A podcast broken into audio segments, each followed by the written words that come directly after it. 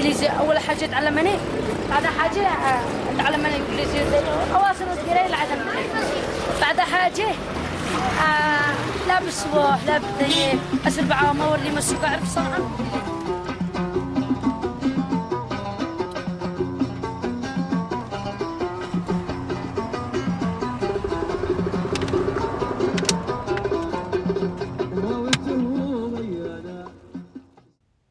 大家好， 欢迎收听这一期的禁止携带。我在阿联酋的迪拜。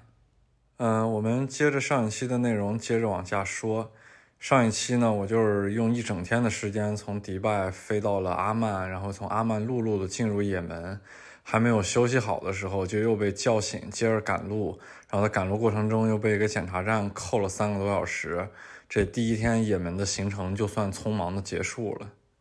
然后呢，第二天早上起来呢，我就接着坐车往南部的那个他们叫哈德拉毛的首都嘛，也就是穆卡拉去走。到了穆卡拉之后，其实才算是开始我真正的一些行程。呃，往那个穆卡拉走的路上呢，也没有什么特别的景色了，无非也就是跟之前从阿曼过来的景色是一模一样，都是那种像无人区的沙漠戈壁，然后很平缓的地势。只有快到穆卡拉的时候，它等于又要到海边嘛，要下了这个高原，在那个交界处的时候，下着巨大的雨。我就说，在也门这种荒漠能看到这么大的雨，实属罕见。而且那个雨大到那种，就是很具象的一种形象，就特别像小时候看那种各种纪录片拍非洲。就是那种非洲东部一到雨季的时候带来的巨大的这种雨，下过这场雨之后，感觉整个大地要复苏，就又到了那种整个大地要活过来的季节。就它特别具象，就是在这种荒漠里面看到这样的大雨，然后离的其实地理位置离的东非也很近了，就特别印象中的那种画面就出现了。所以这场雨让我感觉很舒服，而且下完雨之后天气变得特别凉快。荒漠地区的高原呢，它在没有雨的时候，太阳晒着是特别特别热，但是一下完雨之后，整个天气就下透了，就特别凉快，然后让我心旷神怡的很舒服。然后呢，海拔就不断的开始降低，我就看着那个海拔从一千多米降到了可能只有几十米的这个状态。然后从那个高原下来呢，进入这个海边之后，也就快到穆卡拉了。然后快到穆卡拉的时候呢，我就看到了一些标志，引起了我的注意。第一个引起我注意的标志呢，就是在那个路中间隔离带的一个圆形的图案。然后这个图案呢，左边是沙特阿拉伯的国旗，右边是阿联酋的国旗。然后这两个国旗形成一个像手捧起来的样子，中间的国旗就是夹着的是也门的国旗。就是形成一种沙特和阿联酋把也门包裹起来的这种状态，在呵护也门。从这个标志就能看出来，就是哈德拉毛这片区域完全是被那个沙特阿拉伯和阿联酋这两个国家实际控制的。就他们虽然是也门那个版图之内的一片地区，但是实际控制和背后最大的所谓的幕后力量，就就真正是沙特阿拉伯和阿联酋。嗯，然后也门呢，就是感觉一个没有什么自己自主权利的这么一个存在。然后接着往城里边走呢，我在城边看到一个很大的涂鸦，然后那个国旗呢，就是跟也门经常能看到的国旗是不太一样的。也门最正常的国旗和那个国际上承认的国旗是只有三个颜色嘛，就是红白黑这三个条纹组成的国旗。但是在哈德拉毛就能看到，在那个国旗的右边有一个蓝色的三角形，然后这个三角形中间有一个红色的五角星，这个其实是过去南也门的一个国旗。然后在哈德拉毛也是随处可见，就是可见那个哈德拉毛作为一个首都，他们还是更承认他们以前的那种状态，他们不承认也门统一之后那个红白黑三个条纹之后的国旗，感觉自己是一个独立的存在，所以还是用的以前南也门的那种国旗来作为一个自己的身份象征。而且在哈德拉毛看到的所有的街上的涂鸦的国旗出现，都是这个南也门的国旗。接着往前走呢，就进入哈德拉毛的这个城市了。啊，一进入哈德拉毛，我觉得这真的是像一个城市了，就是你能看到那个车辆非常多，在街上堵的车，到处都是人，然后热热闹闹的，然后有很多建筑，然后楼房的密度也很大，那些楼房呢，大概都是五六层、七八层的那种，基于传统的也门建筑，但是都是被现代的混凝土呀，还有砖块所累积而成的房屋。然后它还有一个很大的港口，港口虽然我没有去，但是那个老的港口还是看到了。它还有一片老城，老城的建筑也很漂亮。就这才真正感觉到是进入了一个城市。最后呢，把我放到那个酒店，酒店的一楼有一个很棒的咖啡厅，它做的咖啡特别好喝。然后房间也特别舒服，非常干净，非常整洁，空调什么也非常好，电力也特别稳定，啊，这整个就让我放松了下来，我就真正进入了也门的一个核心区域，然后也能伸开手脚去出去逛。然后在这个地方呢，我也见到了我此次行程的一个老板，然后还有老板的那个朋友。那老板那个朋友就是说他的穿着跟本地也门人不太一样，他格格不入，他会穿那个呃衬衣，然后底下会穿休闲裤或者西裤，就是在身份上都显得跟本地人不太一样，因为本地人都是穿那个就是头巾围一下，显得跟裙子一样的那种传统传统的穿着方式嘛，然后穿一个拖鞋。然后头上裹头巾，但是他就不是这样的打扮，就是你一来到这种地方呢，你会感觉到一种文明，就是脱离开那种荒漠地带，这是真正的也门有人聚居的地方。你从这些城市才能真正感觉到也门的某种，无论是精神状态、生活的样貌，还有它的所谓的文化的一种一种感知，只有在城市这种地方才能很明显的获得。然后呢，我就在哈德拉毛逛了一晚上和一个上午。呃，整个环境是非常舒服的，就是我可以拿着相机在街上随便走、随便逛，没有人去对我造成什么样的威胁，这种感觉就蛮好的，就特别像在比较文明那些阿拉伯地区了，就比方说像黎巴嫩这种地方，我就可以在街上拿着相机随便走嘛，然后想拍什么拍什么。当然有一些宗教禁忌和本土的禁忌，就是你尽量还是不要拍摄女性。虽然我很喜欢拍这些东西，但是我有自己的办法，就是他们本地人也发现不了。呃，我就会去进行一些拍摄，然后呢，进入本地的市场也也会觉得，就是本地人对外国人其实没有那么好奇了，他们不会上来干扰我的一些正常的行走，不会拽着我去很疯狂的上来跟我合影，然后不会去直勾勾的盯着我，就是他们的生活还是很正常的，不会因为我这个东亚面孔在这边走，就对他们的很正常的一个行为进行了一个干扰。这种状态下，我拍照也会变得更为放松和自然，然后我也能拍摄到。本地人的一种常态，就是不是因为我的出现而摆出来一种很做作的状态，这种东西也也也是我所喜欢的。所以对于穆卡拉来说，我一进入城市，整个感觉还是很好的，就是它这种稳定、安全，然后又相对来说对于我自己比较自由的环境，可以自自由拍摄的环境，就是整个让我迅速就是迅速的进入了也门该有的一个节奏，也直接会影响到我后边，就是我会。排除掉之前那些很消极的东西，比方说很无聊的陆路景观，然后甚至于有些人对我的那个，就对我司机和导游的敲诈勒索。然后还有，我觉得他们特别懒散、特别无所事事的那种精神面貌。但进入城市之后，就整个变得好多了。而且我这个老板的朋友呢，他英语说的也特别好，我还能问他很多就是也门的一些现状。这个在我就是写的这个提纲的最后一部分，我会详细的说我问到的也门的一些现状。然后第二天早上呢，我就逛了一下穆卡拉的博物馆。那个博物馆其实特别简陋了。呃，在逛博物馆的时候呢，工作人员就是全是全全是女性，她们穿着那个黑袍。也就是说，能看出来，在也门这种地方，女性是可以上班的。它跟阿富汗的状况完全是不一样的。然后，其中一个博物馆的工作人员，他还拿着那个照相机一直在拍我。拍完我之后，还要我再让那个留言板，就那个留言簿上面去写写文字。就是他们这个参观博物馆，虽然那个博物馆特别特别小，特别没什么意思，就是陈列的物品不是很多。因为这个地方，它毕竟不是萨那那种也门文化的核心区，它只是一个相对来说文化上比较边缘的地方。但是呢，就是整个参观的体验还是蛮好的。离开博物馆之后呢，我就说那就接着赶路吧。因为其实往北走，就是从穆卡拉往北走，一直到它那个北边有个城市叫 s e y u n 这个中间呢会有一个很大的峡谷。这个峡谷呢叫洼地大万，然后呢，这个峡谷中间其实是集中了南也门最精华的一些可以看的东西，也就是那些最具南也门特色的原始村落。然后这些村落是怎么样的一个状态呢？它都是用那种当地的土坯砖，然后建起了一栋栋那种大概有四五层楼高的那种土坯砖房。然后这个砖房呢，它每个都是独立的，呃，看起来呢外立面非常的平整。然后窗户呢又特别规则的排列了出来，呃，整个那些村庄的房子呢都是这样一栋栋独立的立方体，他们有的时候是建在那种就是峡谷的岩石之下，然后后边的背景就是那个峡谷直上直下的岩壁，然后有的呢是建在峡谷中间巨大的岩石之上，呃，所以说呢，就是通过不同的地势，还有通过不同的排列方式，你就会看到各种各样的立方体。独立而又错落有致的排列在一起，形成一个小的居簇的村庄，远看就特别好看。就是那种光影结构，还有那种色彩，整个会让你在整个峡谷中会显得非常的灵动。呃，它非常的规整，然后非常的那种有秩序感，但是又秩序的很错乱，错乱的又带有秩序，就真的是南也门最好看的一种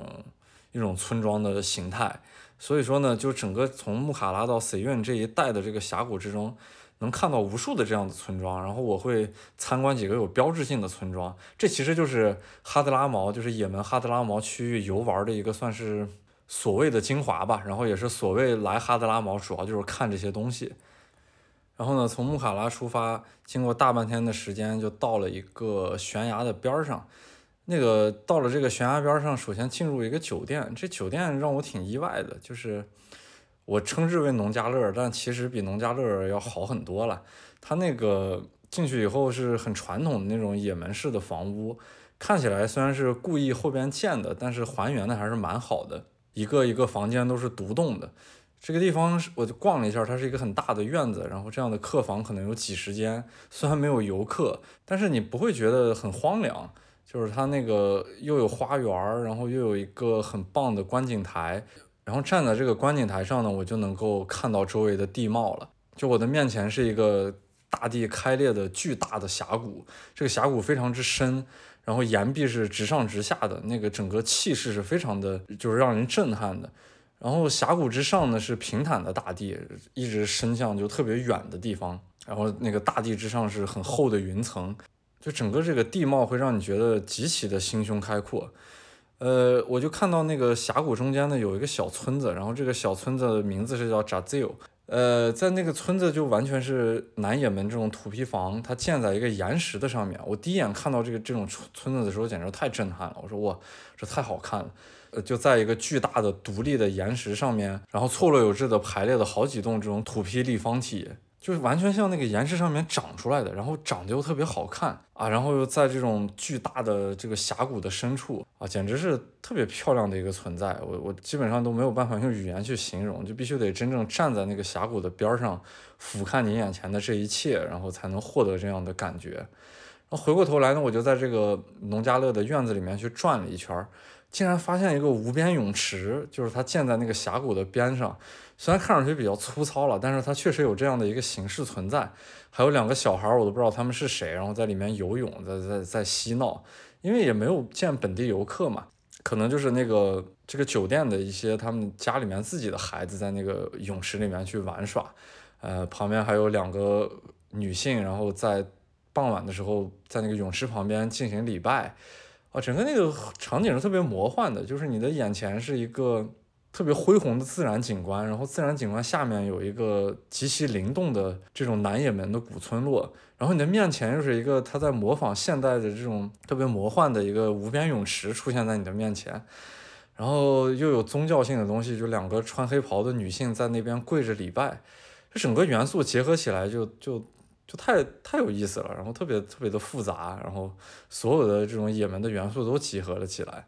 然后回到房间里面呢，就是很传统那种内饰，但是床铺什么的也都还不错，不过依然很脏了。就是我在也门没有住过一家看上去整个床上会很干净的这种酒店，所以每天我都不敢脱衣服，我就那么随便睡一睡就好了。嗯，虽然说这个酒店看上去周围荒无人烟的，没有任何村庄呀，没有任何城市的，晚上呢却给我准备了一顿还比较精心的晚餐。呃，虽然也很简单了，就是一些煎鸡蛋，还有当地的那个饼子，嗯，还有很多的调料，但是呢，它还有咖啡什么的，就就在现有的条件下，还是很出乎你意料的。有这么一个看上去很经过了设计、很规整的一个酒店，然后这个农家乐就简直放在中国应该是能达到，就是入住率很高，而且价格能卖得很高的那种民宿，呃，但是在也门呢就没有一个游客。环境又特别好，哎，就整个住在里面感觉是很奇幻的。然后晚上呢，我还看了一下电视，电视打开什么台都没有，只有那个雪花，它是以前的那种显像管的电视，我就好久没有见过这种显像管的电视了。然后把那个电视我还搬在地上拍两张照片，因为很久没有见过那种雪花屏了，其实还是挺复古的。嗯，晚上呢也没事儿干，然后没事儿干呢我就出去逛，然后哇，然后在那个峡谷边上就看到漫天的那个星星，还有银河什么的啊，整个整个状态其实都挺好的。然后有巨大的风吹着我很凉爽，所以说虽然在那个农家乐待着比较无聊，但是。这种无聊也是基于我自己所谓的生活的一种现代化嘛，就是我需要上网，我需要可能跟朋友聊天儿，然后我需要获得很多的信息。但是当这一切都没有的时候，你真正回归到那种还是比较自然的环境内，能看到漂亮的星空，然后眼前有那个巨深的峡谷，峡谷深处那个村庄晚上还亮起星星点点的灯光啊，然后吹着那个巨大的风，就整个人还是蛮松弛的，状态还是蛮好的。然后第二天起来之后呢，就出发开始去在这个峡谷深处探访这些南也门标志性的村落。其实看头几个村落的时候是特别振奋的，因为就真正见到了这种特别好看的、特别标志性的南也门的村庄。尤其是在第一个村庄的时候呢，那个还去了一个酒店，那个酒店是废弃掉了，呃，是那种很典型的。大概有七八层楼高的这么一个土坯砖建起的这么一种一种楼房，他们其实每栋楼房看起来都像一个城堡似的，只不过是方形的城堡，而不是圆形的，就是一个很完整的立方体。然后外立面特别齐整，那个窗户的排列也特别的规整，所以看上去是特别有形式感的一种建筑。呃，然后那个酒店内部呢，还有一个很深的天井，就是一个庭院一样的东西。呃，有那种很漂亮的木雕。呃，最后我还进入了一个房间。然后呢，我还进入了这个酒店的一个房间，这个房间呢，就是中间的中中庭是放的一个床，虽然那个床已经废弃掉了，但是能看出来它之前的样子。然后中间呢有有两个木梁，呃，木梁上面还有一些好看的花纹。然后这种这种传统房间的窗户有很多扇，就是虽然那个房间可能也就二十多平米，但是光窗户就有六七扇，每个窗户都很小，是那种木头的窗户，可以打开，打开之后就能通风和采光。呃，墙体呢又特别厚，然后那个每个窗户上面也有很好看的那种雕花，而且这每个窗户的雕花都是一样的，就是形成一个很统一的一种形式感。卧室旁边呢有两个独立的房间，一个房间是专门的洗漱室，一个房间是卫生间。就是我能想象，在以前如果有很多游客的情况下，这种酒店是非常受欢迎的，这简直就是一种极好的体验。就是体验也门当地特色的这种酒店住宿，这个就不得不让我想起在二零一七年的时候，我第一次去大马士革的时候，在那个老城的中心有一家五星酒店，那家五星酒店当时我去问那个价格，它其实还在营业的，只要五十美元。就这个酒店呢是那种极其传统、古朴还有漂亮的大马士革庭院，也是没有游客。呃，然后我就仔细看了一下那个那个庭院，还有它的房间，就是非常具有大马士革特色，就是中东腹地那种特色的建筑。呃，中庭呢有那种很漂亮的木梁，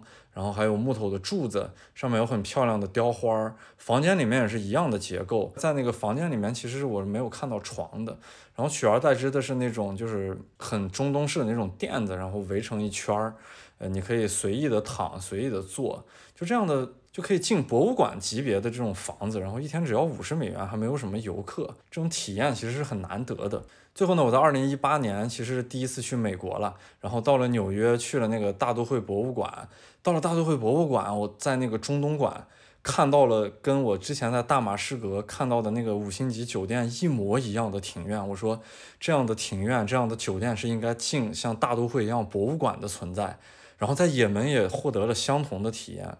我说也门这样的传统式的房间，其实也应该是博物馆级别的，但是现在它就是这样荒废在你的面前，没有任何一个游客，整个整个村庄基本上都是荒废的，只有一个很简单的看门人给我把这个酒店的门打开，然后带我进行参观。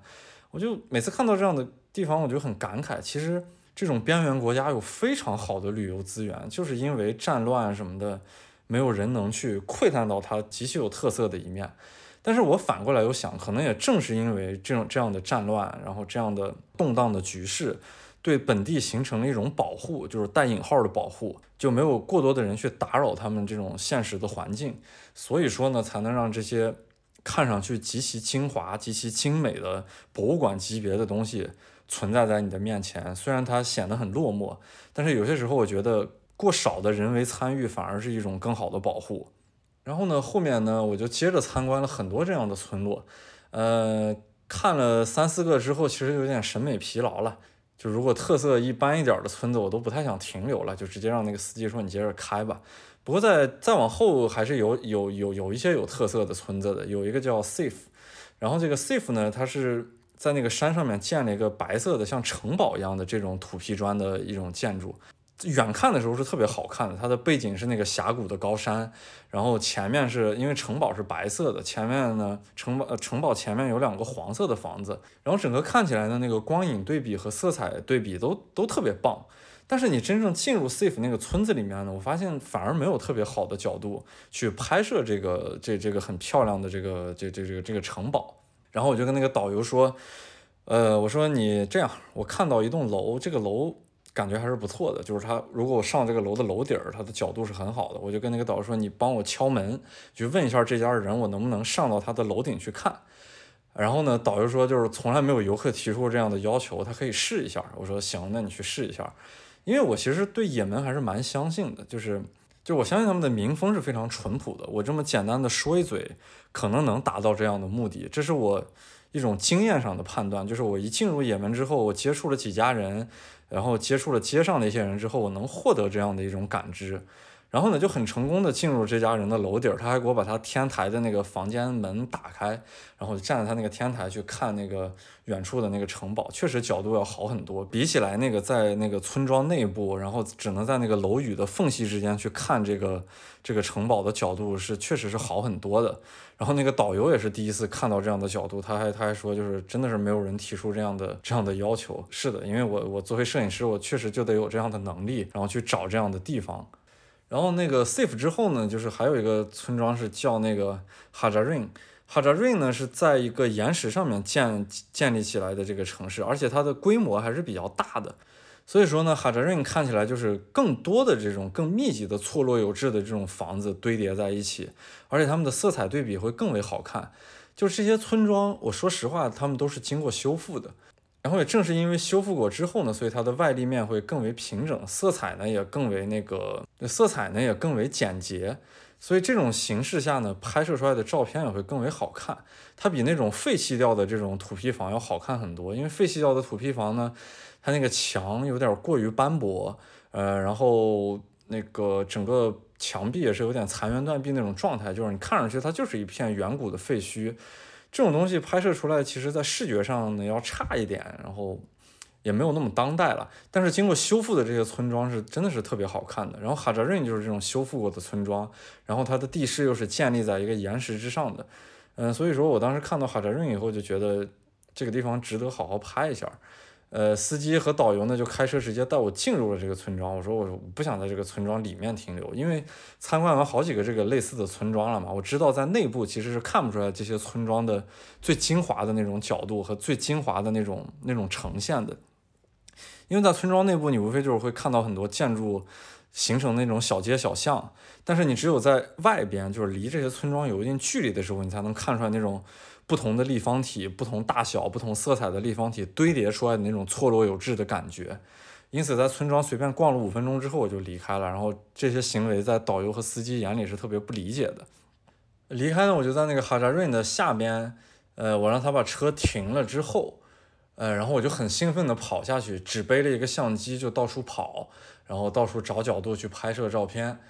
最后呢，也没有找到一个特别好的角度，因为我在谷歌地图上其实看到一个很好的角度，不过通过自己的判断是那个它的焦段跟我也不一样，然后角度呢，我虽然找到了，但是我不能拍到相同的那个照片，并且谷歌地图上那张照片是修复的，肯定是刚刚修复之后的样子。现在我在看的那个照片中最标志性的一个房子，它的外立面上的那个那个那个颜色已经有点脱落了。最后我就很失望的又离开了哈扎润，就是虽然它在我面前非常好看，呈现出了很棒的状态，嗯，但是就出于种种现实的原因，我并没有拍摄到让自己很满意的照片。离开哈扎润之后呢，其实在后边还有一个最最标志性的村庄，然后它也是世界文化遗产的一个一个村庄，就是 Shibam。然后我就告给那个司机说，我要在下午四点之后去到那个 Shibam，因为当时也门的日落时间大概是五点多。然后司机呢也懂我的意思，他说肯定是那个时候的光线比较好，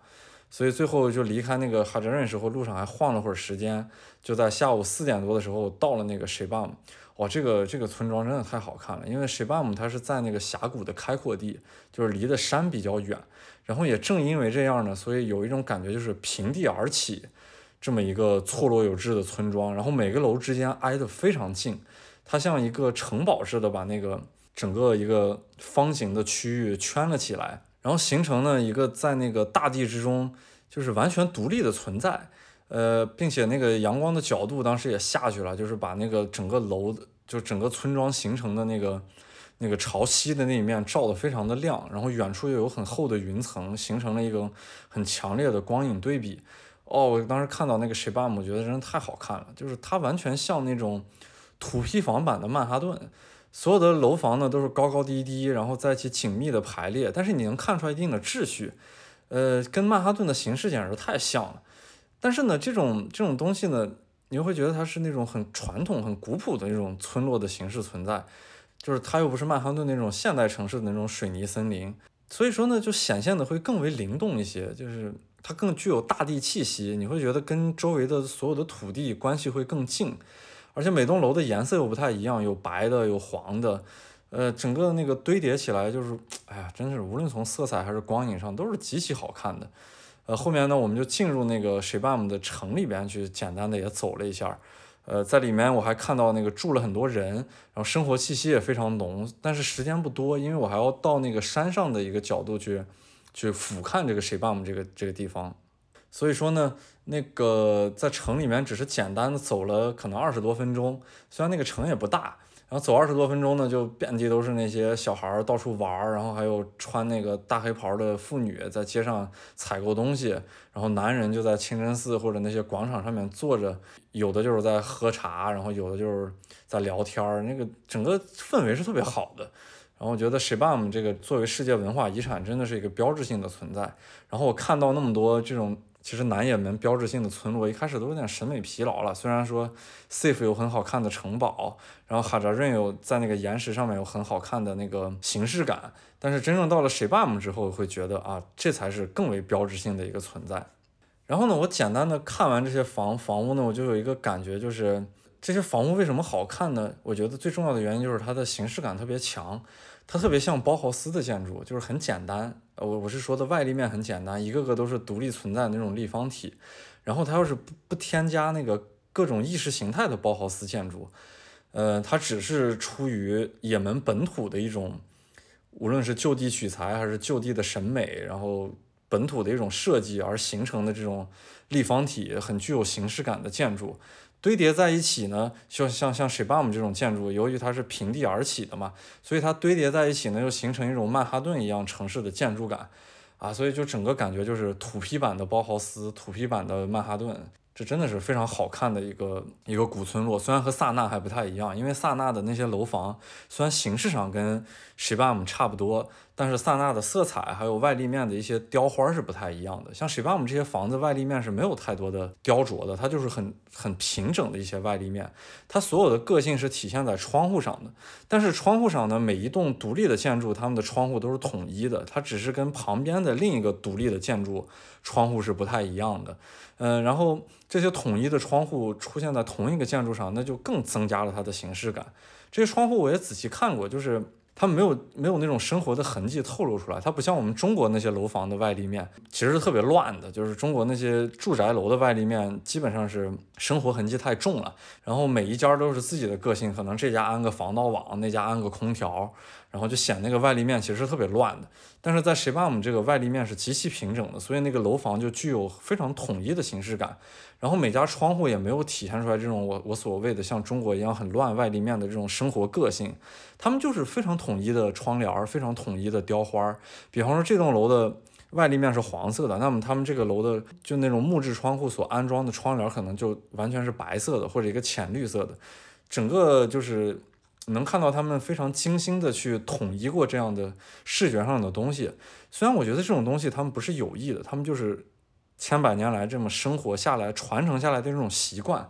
但是放在现在的角度，用当代的眼光去看，那真的是一个非常好的形式感。所以说我真的是极其喜欢像 Shibam 这样的古村落。一开始我其实很排斥的，因为我觉得我来也门，我应该去一些冲突地区，去看一些很真实的生活。但是最终我还是被这种很传统的文化所捕获了。就是我我看到 Shibam 之后，我觉得，然后就是觉得这些东西还是蛮值得的。然后说完这个峡谷呢，其实南也门的精华也就基本上就说完了。因为离开峡谷之后，就到了那个城市嘛，那个城市叫 s e n 然后 s e n 呢，那个酒店是这一路最好的一个，虽然它的床也有点脏，但是那个环境特别好，然后网络也特别快。呃，整个那个这一趟从 s e n 开始呢，就开始返程，就是又原路回到我的那个从阿曼进入也门的口岸，最后回到阿曼的萨拉拉啊，从萨拉拉再回到迪拜，这个也门的整个行程就结束了。然后呢，从 s 运开始回那个阿曼的路上呢，其实我之前还是做了一定努力的。我本来想去萨那，我本来想去那个亚丁，但是最终这两个地方我都放弃了。原因呢，就是我跟他们那个大老板在 s 运聊天的时候，我发现这两个地方的成本实在是太高了。虽然我知道这个他们肯定是要挣一大笔钱的，但是也成本有点过于高昂。呃，比方说要是去亚丁的话，我需要再交付一千五百美元。需要办许可证，然后还有酒店，还有车辆的价格，只有三天的行程。如果去萨那的话，包括路程和离开萨那，这样一共是六天的行程，我要交两千美元的价格。这些成本对于我来说都太高了，而且我只是粗浅的，就像这样走马观花的去一趟亚丁，去一趟萨那。虽然他们都是也门其他两个部分非常重要的首都，尤其是萨那是更为重要的一个首都。就是我之前也说了，我对萨那的各种印象，我甚至于整个也门的印象都是通过萨那所建立的。但是对我自己来说，尤其是一个自由摄影师要自负盈亏的角度去去考虑这些事情来说，他们还是太不值了。如果我去一趟萨那，两千美元，一万多人民币。这个钱我花在沙特，我会得到更多的体验，就是我会拍到更多照片，因为我其实有一个拍摄的项目，就是要看那个当代的阿拉伯嘛，就类似于像海湾国家这几个，就是他们也是通过外界的表面来说是很浮夸的嘛，有各种金钱，有各种夸张的消费，有各种奢靡的生活，但实际上的生活是什么样的？包括沙特这样的国家，没有去过的情况下，大家对它有很多的误解。呃，我我我我其实是很想拍这些当代的阿拉伯国家的，就是他们他们在视觉上的呈现，对于我自己来说，就是本身就是一种非常当代的呈现，因为他们的建设都是非常新的嘛。呃，我能找到非常多对于我自己来说摄影美学上的东西，还有我自己表达上的东西，他们都是很好的载体，而且他们是全球化进程中会变得物价非常的公廉，他们没有那种非常高昂夸张的物价，呃，所以说。把这样的钱花在这样的国家，我能有更长的时间线、更长的深度去走，然后去拍摄，对于我自己来说是更有意义的。虽然我觉得放弃萨那对于我来说也是很心痛的一件事情吧，但是我最终不得不还是要忍痛割爱嘛。就大家可以看出来，我这种所有的考量，这种所有的行走，其实都是为我摄影本身所服务的，因为。我觉得就是我能做点什么呢？我也只能拍摄照片，所以我生活的所有的一切都是围绕着摄影而来的。所以说呢，其实这一切就是也门的这个行程呢，对于我自己来说，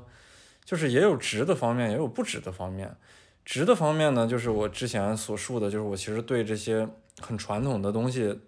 它还是震撼到了我，然后让我得到了一个从当代就甚至于当代艺术的眼光去看待他们，还是获得了一个很好的反馈。嗯，但是不值的方面就是我在边缘国家探索的过程中呢，我没有去到也门真正的核心区，就是像萨那、像亚丁，还有包括他们之间连接的那些部分，就南北也门的分界线这种地方，就不像我每次去阿富汗呀、伊拉克、叙利亚这些地方能直击他们的一些所谓的痛处，然后他们的他们冲突的一些点。但是在也门呢，就特别像一个游客一样的去逛了一个很平和的区域，然后只能去很短暂的时间去窥探一下也门所谓的这种这种内部的东西吧。嗯，但是好处呢，也就是虽然时间短暂，然后这几天呢经历在在在视觉上的感官呢，也就是一些很很游客性质的东西。呃但是呢，出于主动的观察呢，我觉得我还是能获得也门的一些那个一些反馈。就是它与其他国家的不同，然后它自己本地的一些作为战乱国家、作为边缘国家的内部的总体的印象，所以说呢，之前我只是把也门的一个行程总体的说了一下，接下来呢，我要就是分门别类的说一下整个走完这一趟我对也门的一些观察和对也门的总体的印象。当然呢，这这只是哈德拉毛这一个区域的整体的印象，它不一定能代表整个也门，尤其是像萨那，尤其像亚丁这样更分为其他细碎区域的整体的也门。这也是出于一个现实的无奈，就是我的时间也不太多，我的自由度也不太大，我只能这样走马观花的走一下也门。我尽量多的拍摄了我需要的照片，我尽量多的做到了我较为主动的观察。好，那么首先呢，就说一下汇率问题，就是汇率，我之前也说了，我查到的官方汇率是一美元可以换二百五十的那个也门里亚尔，但实际上呢，在哈德拉毛地区，一美元可以换到一千里亚尔，所以说他的那个钱也就很好算了嘛，就每次看到他们花那个绿色的里亚尔的时候，一千的时候，那就是一美元，然后他们的物价，我感觉整个大部分买任何东西都是。一两张、两三张，这个这个绿色的一千的里亚尔就全部解决了，所以也门的物价肯定不是特别高的。呃，然后说起来这个汇率呢，导游还告诉我一个奇怪的现象，就是在哈德拉毛地区，一千里亚尔就是一千里亚尔，但是如果你拿这个一千里亚尔到了萨那这个区域，那么它就有可能变成了三百，有可能变成了五百，就是它的汇率会有折损的。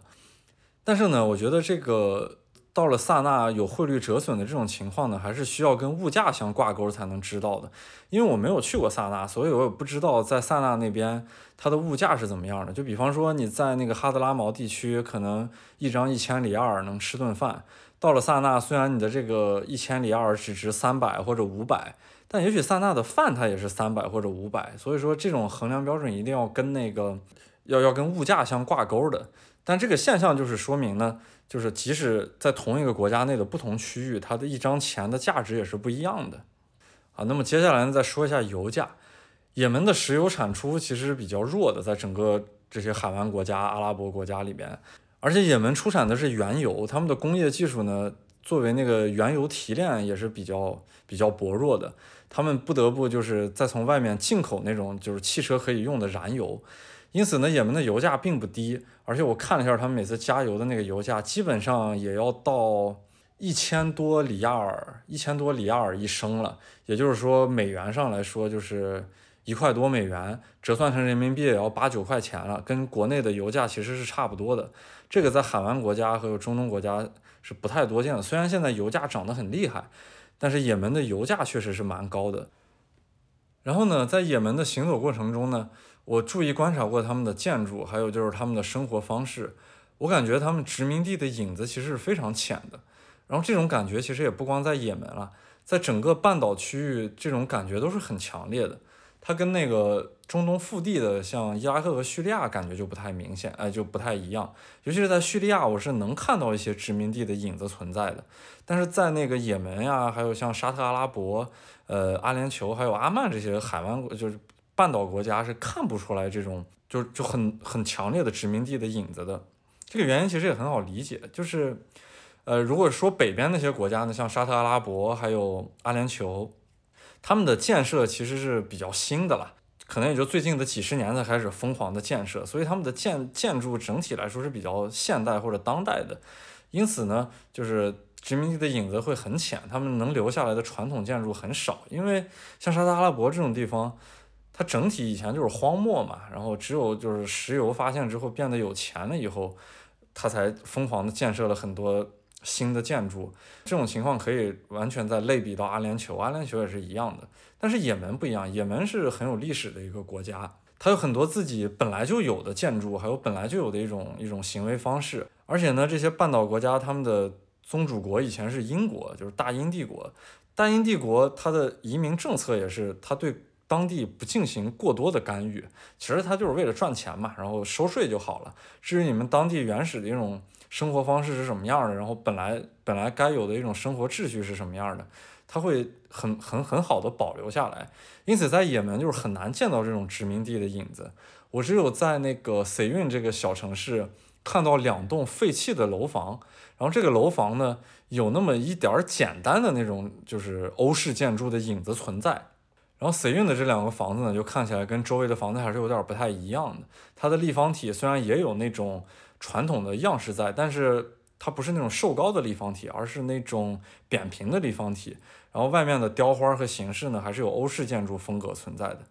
呃，只有在那个就是穆卡拉那个城市，就是所谓哈德拉猫地区首都的这个城市呢，海边的那些房子能看到一些印度式的风格。然后这个也是殖民地的一个文化。当时呢，因为穆卡拉也是一个比较大的港口，它会连接像西边的那些非洲地区，然后东边印度这些地区，它作为一个承接的一个方式或者是中转站，起到了一个很重要的作用。所以说呢，在那个大英帝国殖民时期呢，在十九世纪的时候，会把印度的一些建筑风格带入到那个穆卡拉。所以说，穆卡拉的好多房屋，就是它老城里面那些房屋，是具有一定印度特色的。呃，但是建筑的整体还是他们那个哈德拉毛地区这种立方体。我说的这种影响也大部分集中在这种外立面上，就是一些小的雕花呀、小的那个窗户的形式，还有阳台的一些形式，它会就是采取了印度这种风格。因为在内部的就瓦迪达万这个峡谷里边呢，他们那些很很原始的这个哈德拉毛地区的这种老式房屋，其实很少看到阳台的。呃，只有在那个穆卡拉这种海边城市受到了印度风格影响的房屋呢，然后才能看到这些阳台的存在。然后呢，也门的宗教其实并不是特别的严苛，因为也门的宗教就即使是它那个南也门是逊尼派，离得沙特那么近，沙特又控制着它，但是瓦哈比教派在也门的比例是特别小的，就是这种特别原教旨主义的教派是占比是很小的，就是他们还是整体是比较温和的一个教派。就是虽然在那个街上看到的女性呢，也都是穿着黑色的罩袍，看不到面部。这个黑色的罩袍就只露一道眼睛，跟那个沙特的穿着是一模一样的。但这种东西呢，有些时候是在一种就是穿着习惯上的呈现，它并不能直接代表一种宗教的控制。呃，虽然说这一定是宗教方面的原因是有的，但是。经过一段时间，尤其是像衣服材料的转换，还有运输的转换、制作工艺的这种转换，就是在全球化进程中的一种附属的性质吧。就像就像沙特可能老做这样的衣服，它很方便，然后它能很方便的进口到也门，然后也门呢也就适应了这样的一种穿着的形式，所以带来了这样的一种穿着习惯，就形成了那个也门的穿衣风格。所以看起来就是街上的妇女在衣服上是比较严苛的。呃，然后说回来呢，就是在传统的也门服饰中，其实女性是有面罩的。那种面罩在那个阿拉伯地区都能看到，以前是彩色的，只不过现在就被简化成这种黑色的面罩，所以看起来是一种宗教控制很严的服装。但其实，在我的角度理解，更习惯于这么穿衣服。然后我说他们宗教不严苛的原因呢，就是你能看到街上面。妇女还是很多的，然后并且在一些工作场合，就就工作场所内是能看到妇女进行工作的，他们是能体现一定劳动力的呈现的。它不像在阿富汗现在，就你能眼见的明显感觉到对女性的政策是越收越严，但是在这边就不会，而且你能看到街上有独立的女性，她们自己在一起聊天，在一起逛。然后在阿富汗呢，这种场景就变得会越来越少。就所以我说呢，在也门你会感觉到这个。宗教并不是很严苛，但是呢也有矛盾的一面，因为导游有一天跟我说，这边的女性还要进行割礼的，呃，这个割礼其实对女性很大的一个残害了。但是我总感觉在也门的这种就宗教的感受上来说，它真的不如在阿富汗严苛。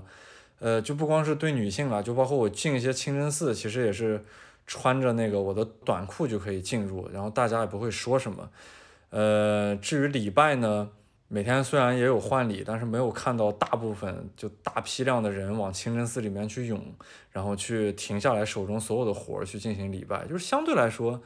还是较为世俗化的。虽然它有很多很老旧和恶俗的一些习惯，但是总体来说宗教氛围真的不如像更为严苛的像阿富汗这种国家严苛。就总体感受可能有点像伊朗吧。如果大家去过伊朗的，会感觉到那种宗教的一些氛围。就是你听传闻是觉得很严，但真正去到宗教之后，就即使是女性，除了要穿那个罩袍，然后要遮头发，你会感觉到也没有那么那么的严，就是会影响到你生活的方方面面。我在也门也是这种感觉，就是虽然有宗教的存在，但是没有严到那种会影响短暂生活的这种层面。然后呢，也门的车虽然都是二手车，我在口岸也看到一个巨大的二手车市场，但是也门的车况整体是好很多了。就是横向比较，如果跟阿富汗去比较的话，那也门的车况比阿富汗简直好太多了。它那些车基本上都有空调，然后甚至于那些电动门窗都是可以使用的。阿富汗的车就是感觉就是一个车的外壳，然后有发动机能运作就够了，就大部分车都是这样的。但是在也门就是能找到很多很好的车，就包括我这一路坐的车，基本上车况都是很好的。虽然它路上也出过毛病。然后另一个很好的呢，就是也门的路况，我我这一路基本上没有走过。任何颠簸的路，它全部都是柏油路。然后我问导游这些路是谁修的，他都说是以前的政府时期修的。但是我说即使是以前政府修的，那也需要维护的。也就是说明那个现在沙特这个控制区对于道路的这个维修和维护还是。做工作做的还是可以的，然后这样好的路况呢，就带给我这一路公路旅行，其实整体还是可以的，因为没有那种像阿富汗一样的弹坑路、沙石路，在也门全部都是柏油路，而且路非常的平整，所以说呢，行车的效率就很高，然后车速也能跑得很快，路上的车也不是很多，然后呢，也门的这个道路情况就反正总体让我还是挺意外的。呃，虽然说意外，但是我也没有那么意外，因为它毕竟是一个半岛国家。就有些时候，我觉得是这样的，这个区域性的带动能力还是很强的。就即使也门在半岛是最穷的一个国家，甚至于在世界范围内来说，它也是一个贫穷国家，至少能排得上倒数二十名之内的一个这么一个国家。但是呢，它的区域所在地是半岛，然后半岛的其他国家都建设的非常的好。然后也门呢，你就能明显感觉出来，它是那种。它是受这种整个区域影响的，它的道路很好，然后它的房屋也没有那种低矮到只有一层那种土坯房屋，然后没有那种看上去极其破旧和破烂的村庄。就是也门虽然很穷，但是它那个整个区域的气质还是存在的，所以它会有这种较为规整的建筑，较为良好的道路。但这种情况你放在阿富汗，就是虽然阿富汗的情况跟也门差不多，就是说经济状况甚至于人口都差不多。但是阿富汗的区域性质就跟巴基斯坦会更像一点，因为巴基斯坦经济肯定是比阿富汗好了。但是我觉得巴基斯坦的不管是道路还是房屋，就这种基础建设都是很差的。你在北部部落地区能看到非常多那种低矮的土坯房，就只有一层。嗯，虽然它经济状况甚至于比也门还好，但是这种区域性的特质还是在的。类比到阿富汗，他们距离很近，你就能看到这种地域性质上一脉相承的东西。但是呢，也门本土虽然道路很好，但是它另一个基建让我非常郁闷的就是它的移动网络是没有的。这个国家没有移动网络，你买任何一张 SIM 卡只能打电话，它的移动信号只有那个二 G 时代，然后大部分时间是连不上的。所以我买了一张，呃，所以所以我在那个口岸买卡的时候，我就问那小商店，我说。你们没有四 G 吗？然后哪怕三 G 都可以啊。然后他们都没有，他们就压根儿基本没有移动网络。所以在也门呢，就是我近几年去过国家中成为一个上网最困难的国家。它的上网方式呢，就是你进入一个固定环境内，可能是酒店，可能是餐厅，你能搜到一些那些通讯公司的 WiFi 信号，然后呢，你去问他们要一张上网卡，输入那个账户密码之后才可以上网。而且这种上网卡一般给的流量都很少。可能两百兆，可能三百兆。我之前所说的，我在那个 C 运那个小城市说上网很好，原因就是它的上网速度很快。然后呢，它给的上网卡是一个 G 的流量的这种上网卡，就这种时候能带来一个较好的上网体验。所以在也门的白天的时候，我大部分情况下是完全没有信号的，基本上跟外界是断联的。然后我的手机信号也没有，我中国的两张电话卡，移动和联通去了都没有信号，一路都没有信号。所以说。我在也门的那个跟导游和司机相处的过程中，纯粹就是靠一个最基础的所谓的信任。如果我出任何意外，我在也门是没有任何办法的。就到了那种无人区，他他基本上可以把我想怎么着怎么着，我连一种求助的方式都没有。然后呢，虽然说也门的整个网络非常差，但是它的电力状况呢又不错。就是也门的电力，我在小城市，尤其是小城市，你每次去了以后看到都是灯火辉煌的。就你看到所有的小城市都会亮着灯，然后甚至于白天的时候，他们有的那些饭店门口都会亮着灯，就是电力会给你一种很富裕的感觉。但这种情况到了大城市呢，你又会感觉他们的用电是不足的。就像我在穆卡拉的时候，是我这一路去的最大的一个城市，会经常性的停电。停了电之后呢，我就会听到那个酒店下面的发电机开始启动，所以说那个电力会间歇性的断一下。然后在那个海边跟那个老板朋友去一起聊天的时候呢。我就看到那个全城的一片区域哗就停电了，然后过了一会儿呢，才看到断断续续的有的店面开始亮起了灯，因为他们自己有蓄电池或者是有发电机，然后又过了大概半个小时的样子，然后那片区域才又来了电，所以反而在大城市这种用电压力很大的情况下呢。它的电力状况反而不稳定，但是在小城市、小村庄，电力状况还真是出乎我意料的稳定。因为像我之前在那像软曼、像塔利姆这种地方住那些酒店，它它不是有空调嘛，然后这些空调是一直没有断过的。反而我在穆卡拉住那个很好的酒店，在凌晨在凌晨四五点的时候，那个空调就断掉了，所以它就把我热醒了嘛。然后说到空调呢，我就注意到也门的空调普及率其实是非常高的。在很多的酒店，空调基本上是标配。就虽然也门看上去，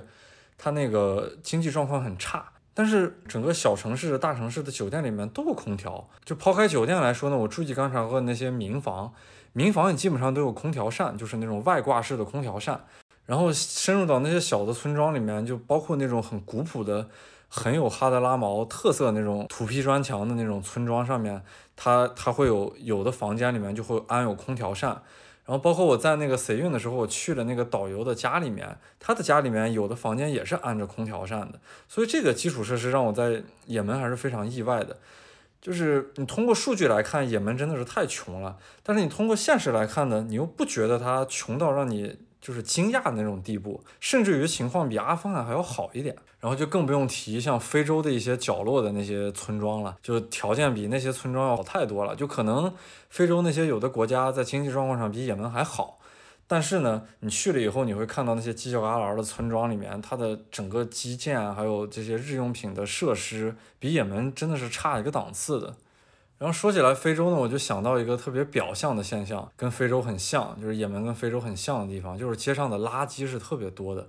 他们会滥用塑料，就是随便买一瓶水，他会给你个塑料袋。我说这都不需要，我只用把水拿在手里面，但他一定要用塑料袋给你装起来。如果在我说一瓶不够的时候再买第二瓶，他就又用一个塑料袋给你装起来。所以他们对于塑料袋的滥用是非常明显。然后呢，他们又没有这种。经济好的国家的市政，所以他们没有人在街上处理这种垃圾，就只有这种情况，就比方说你自己开商店的，然后你自己拿扫帚在你自己家的店门口进行一些打扫。至于市政是很少看见的，所以街上面在也门走，不管是小村庄还是城市，就到处都是垃圾。然后这些垃圾之中呢，最明显的就是各种颜色的塑料袋儿，呃，所以在也门走就经常能看到那些路边的树上面挂满了这种塑料袋儿，就随风飘动。这种现象在非洲一些很穷的国家其实也能看到，就这两个方面还是比较像的。然后每每看到这种对那个环境是一个巨大的破坏，遍地都是垃圾的这种情况，你能感觉出来，就是也门是一个经济非常差的这么一个国家。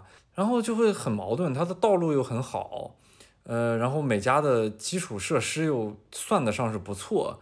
但是整个街上的环境呢就。特别差，就是到处都是垃圾，然后你看到这种对环境的破坏又很惋惜，就是感觉还是被人抛弃的这种边缘国家，就没有人去去去管他们。而且也门这个边缘国家呢，在街上能看到那种援助的，呃，就是各个国际机构的援助的那种牌子也很少。在阿富汗其实到处都能看到一些国际援助的机构他们所立的那种铁牌子，在也门就很少，在也门我只见过那么几次。然后看到的援助机构也大都是一些联合国的，还有德国的，嗯，还有哪里的？我想一下啊，还有沙特阿拉伯的这些，嗯，就大规模那种援助是看不看不出来的，呃，不像在阿富汗，你能很明显的感知到，或者在其他一些有战乱的国家，像叙利亚还有黎巴嫩的那些跟叙利亚交界的地方，就能很明显的感觉出来，就是国际援助在这边开展的工作很全面，但是也门就看起来仍然像一个。自给自足的国家，国际援助肯定是有的，但是显现的特别无力。这也从侧面体现出来，这真的是一个边缘国家中的边缘国家。就是就连国际援助在这边都显得特别的无力和冷漠，然后会造成这种国家现在只能是在这个烂摊子之内自给自足的这么一个状况。别的国家对他的帮助，还有他自己的自控能力，都显得非常的薄弱。然后呢，我在也门还比较细致地观察了一些他们的小商店。就虽然国际援助呢显现的特别的薄弱和特别的冷漠，但是它在全球化的进程中，反而在商品上还是还是可以的，因为我去到一个国家都是比较喜欢去他们的商店看看他们有什么商品的。然后在也门呢，我就看到那个所有的小商店里面都有非常能跟国际上接轨的一些一些饮料、一些用品，比方说可口可乐，然后百事可乐，甚至于红牛这些饮料，在也门的小商店基本上是随处可见的。然后也门呢还有各种特别丰富的，就这种小商店里面还有特别丰富的。那种日用品，而且日用品特别便宜，也都是国际上的一些大牌儿。最让我震惊的一个小商店里面的物品呢，就是纸尿裤。在也门的小商店里面，到处都能看到纸尿裤，而且也是像邦宝适这样的国际品牌，就说明这边的就真的是，虽然数据上来说也门太穷了，但日常生活上你看他们还是可以的，就是他们又有国际化的商品。然后又有日常需求的一些满足，然后又有不错的道路和相对来说稳定的电力。就是我就很矛盾看的也门，就无论从数据还是从我在街上看到他们这种垃圾成堆的这种现实状况，就觉得它真的是一个穷国家。但是呢，又通过基础设施、它的道路、它的房屋、它的日用品，又感觉它是一个还可以的国家。这种这种感受简直太矛盾了，在也门就有一种摸不着头脑的感觉。然后呢，我又说到这个他们的基础设施，我就想到，虽然他们没有市政去处理街上的垃圾。但是在各个城市，你能看到他们那个道路中间隔离带里面的那些树都是经过精心雕琢的，就是它会剪成各种各样的形状，而且那些形状就特别有趣儿，很奇葩，就有的还能剪成阿拉伯语的字母，有的会剪成英文的字母，这需要下定功夫的。我就说你们遍地的垃圾不会去处理，然后没有市政的能力，但是你们把心思会花在这种，就花在这种对树木的裁剪，一种所谓的形象上面的展现。还是特别用心，而且裁剪的非常的，就非常的用心。因为这种这种树的裁剪，其实在巴黎也能看到嘛，像香榭里舍大街旁边那种树木，不都裁剪成方形的嘛？在也门这种小村庄里面，裁剪的形状简直比巴黎要夸张的多。他们一边是便捷的垃圾，然后一边呢又是精心修剪过的树木，这这这也是特别特别矛盾的一种存在。但是那些树木剪的形态，真真的有的时候能把我逗笑。就太用劲儿了，然后过于用心了。然后呢，在也门的城市里面呢，我会明显的感觉到，就是他们对外国人的好奇度是比较低的。呃，大部分人是不会特别主动的过来上你合影，然后也不会直勾勾的看着你。就是你你一个东亚面孔出现在他们的周围呢，他们其实是无所谓的。当然有一些小孩儿他们会特别好奇，就是尤其是年轻人，就十十几岁那种小孩儿，他们会过来，有的时候想跟你照相，然后。会烦扰到我的生活，但大部分情况下，也门人对外国人没有那么好奇，就这一点还是让我挺意外的。因为在一些贫穷落后的国家呢，总体来说，他们接触外国人的情况是很少的，而且我们的长相，就是东亚人的长相，对于他们来说差别还是挺大的。就像过去的中国，如果来一个外国人，那么也是好奇度非常之明显吧。但是在也门呢，对于这种东亚人的好奇度其实是蛮低的，这点还是让我挺意外的。然后说完那些对也门的整体印象呢，我就要说一下每天跟我身边就是关系最近的两个人，也就是在也门的司机和导游这两个人的印象。哎呀，这两个人说起来真是一言难尽呀，就是发生了好多事情。其实我对这个导游的印象不是特别好，嗯，就我看到他第一眼的时候，对他的面相感觉就不是特别好，就是他的那个眼神，我就能感觉出来他接触过太多的游客。他脑子里面的心思是特别多的，就对于这种人来说，我不是特别的喜欢，尤其是我跟他们之间的行走只能靠一种最简单的信任进行挂连，没有任何约束，没有任何法律，也没有任何就治安上的这种这种保障，所以说我看到他这种状态，我觉得对他提防心是非常强的，而且呢，他会说英文，他虽然说的不是特别好，但是呢，比大部分这种本地人说的肯定是好多了。而且他的英文一看就是跟那些不同国家的来往的游客所接触，接触多了之后练的一套很熟练的那种导游性质的英文，就是他会有一些固定的句式，然后固定的说话方式，比方说爱开一些西方式的玩笑，喜欢骂自己的国家，然后经常在自己的国家前面会加一个 asshole 什么 shit 或者 fucking 这种词语，显得他们接触过外面的世界。但其实在我眼里，这就是一种油头滑脑，然后特别肤浅、特别没有意义的一种一种行为。他对自己国家的历史压根儿不了解。尤其是我接触的人就更多了，我我去过的国家可能比他去过的村庄数量都多。所以说呢，就是他在我眼眼前基本上是透明的，他是什么样的一个状态，我大概都了解。嗯，我对他的提防呢，就造成我其实不太想过多的跟他交流。嗯，所以我跟他相处呢，确实很累，就是他太油头滑脑了，然后我特别不喜欢这种人，我总觉得他要在我身上索取一些什么东西。嗯，然后我的司机呢，其实我对他印象一开始是很好的，就是他是那种很正常的司机，就是他每天什么话也不说，而且他也不会英文，他就只会闷头开车，然后有时候跟那个导游还吵架或者拌嘴，就是为自己的这种驾驶长时间的疲劳驾驶争取一些权利，可能要一些更好的吃的，要一些更好的喝的，而且他身材挺魁梧的，挺高大的，就特别像那种司机的形象。因为我小时候在北方嘛，在北方的那种机关大院里边长大的，所以在机关大院里面以前会有那种司机的这种职业，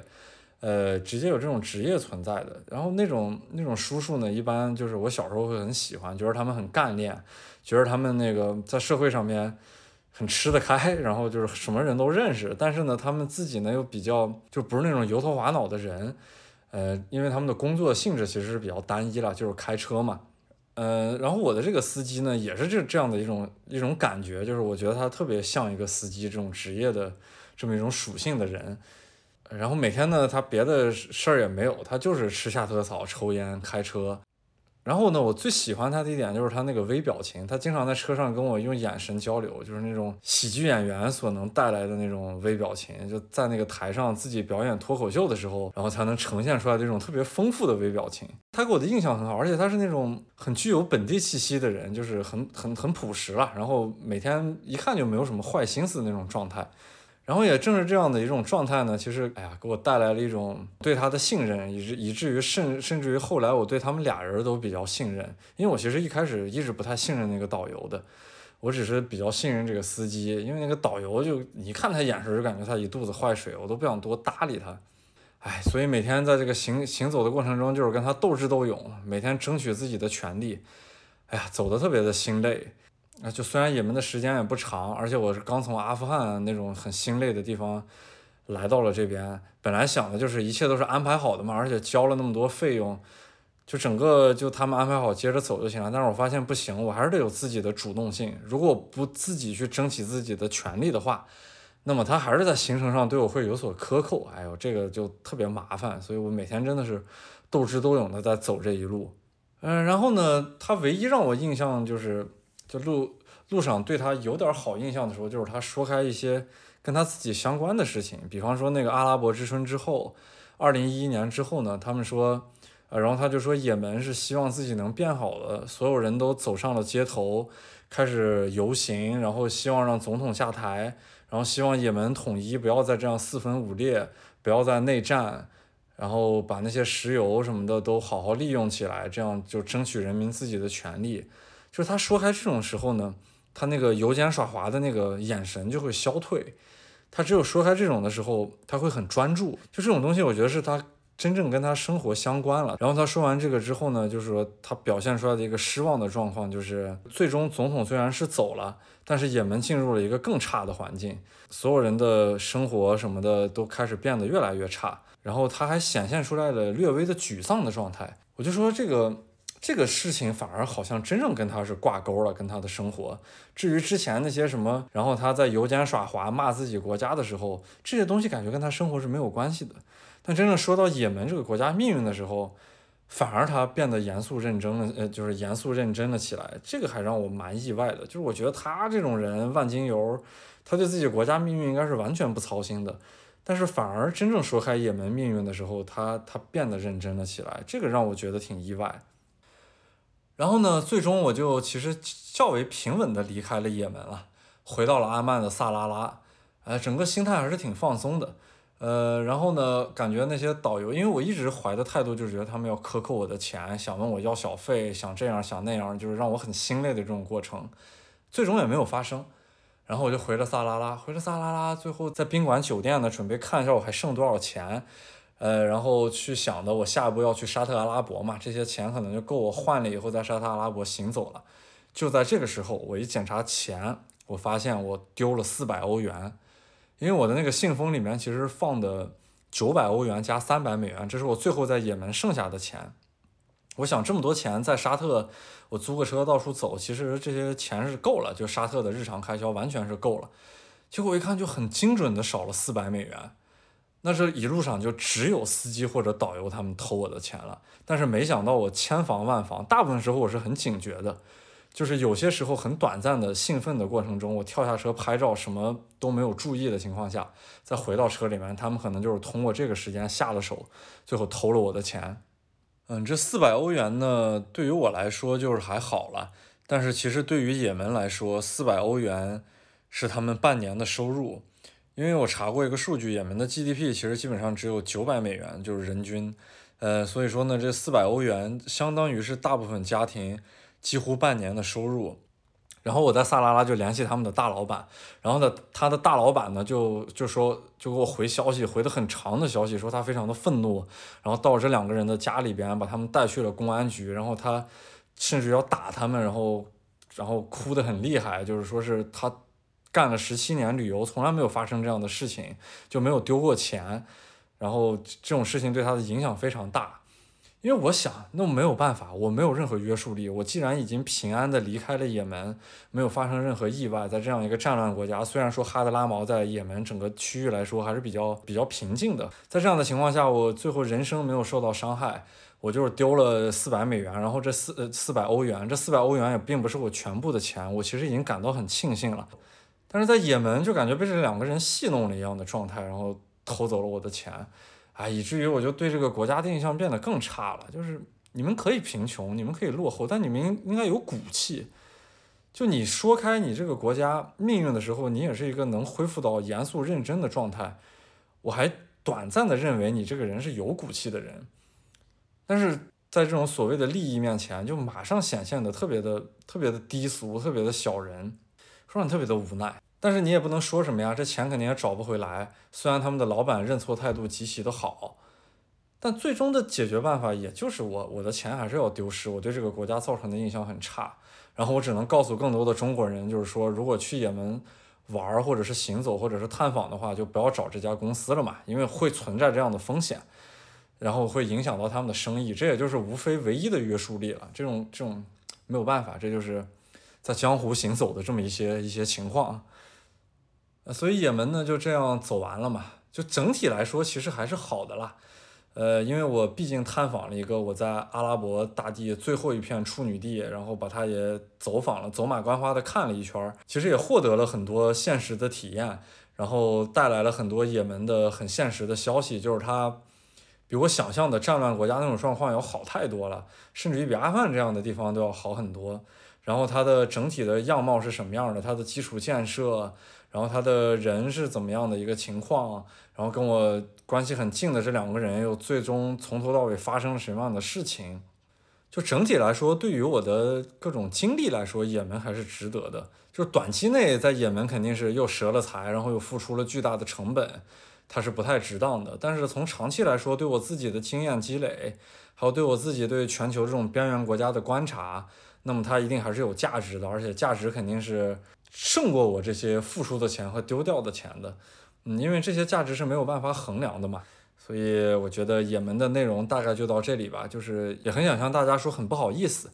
因为呢时间也不是很长，然后行走的自由度也没有很大，所以说就是得到的信息呢也比较粗浅。我只是尽量的去进行了观察，去尽量的获得更多的信息。然后尽量的拍摄了很多的照片。这种边缘国家，尤其是也门，我最近几年都没有得到很现实的也门的信息，不管是文字的还是图片的，还有个人经历去往也门的。所以说，我觉得我还是有有必要把也门的这种很现实的一些感受带出来的。当然，这次因为那个很没有办法嘛，我没有办法去到萨那，我去到亚丁这样的地方，所以说那个也很遗憾，没有把整个也门的状况带出来。啊，那么这一期结束的结尾音乐呢，我是也是选择了也门的传统音乐。也门除了手鼓，还有特别阿拉伯风格的那个乐器叫什么来着？那叫乌德。它呢还有自己特色的民歌，他们的民歌当然都是大部分跟宗教有关了，就是一些赞颂诗。嗯，但是呢，也门的地理位置可能因为跟非洲太近了，他们毕竟有一脉相承的这种这种地理连接，所以听他们的民歌有很强的这种部落感，还有这种很强的土风味。呃，那么这次的结尾呢，我就放上一首也门的民歌，大家可以感受一下这个我所说的很强的部落感。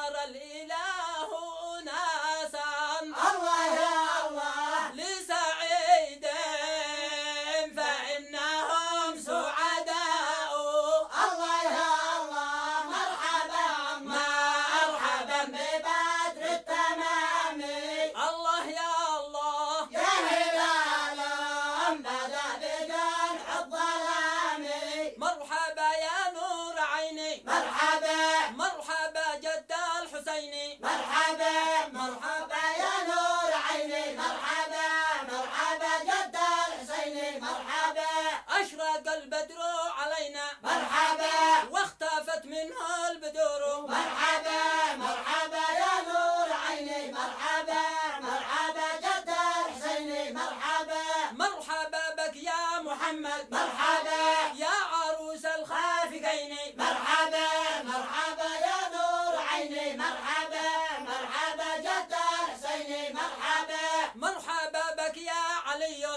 Father.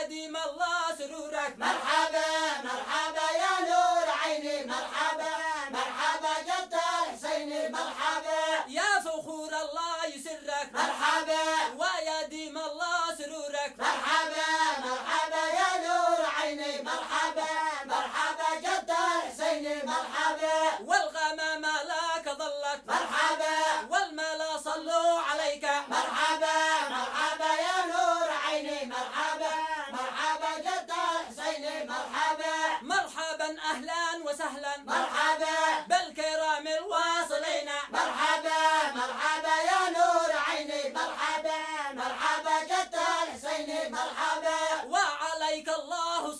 مرحبا.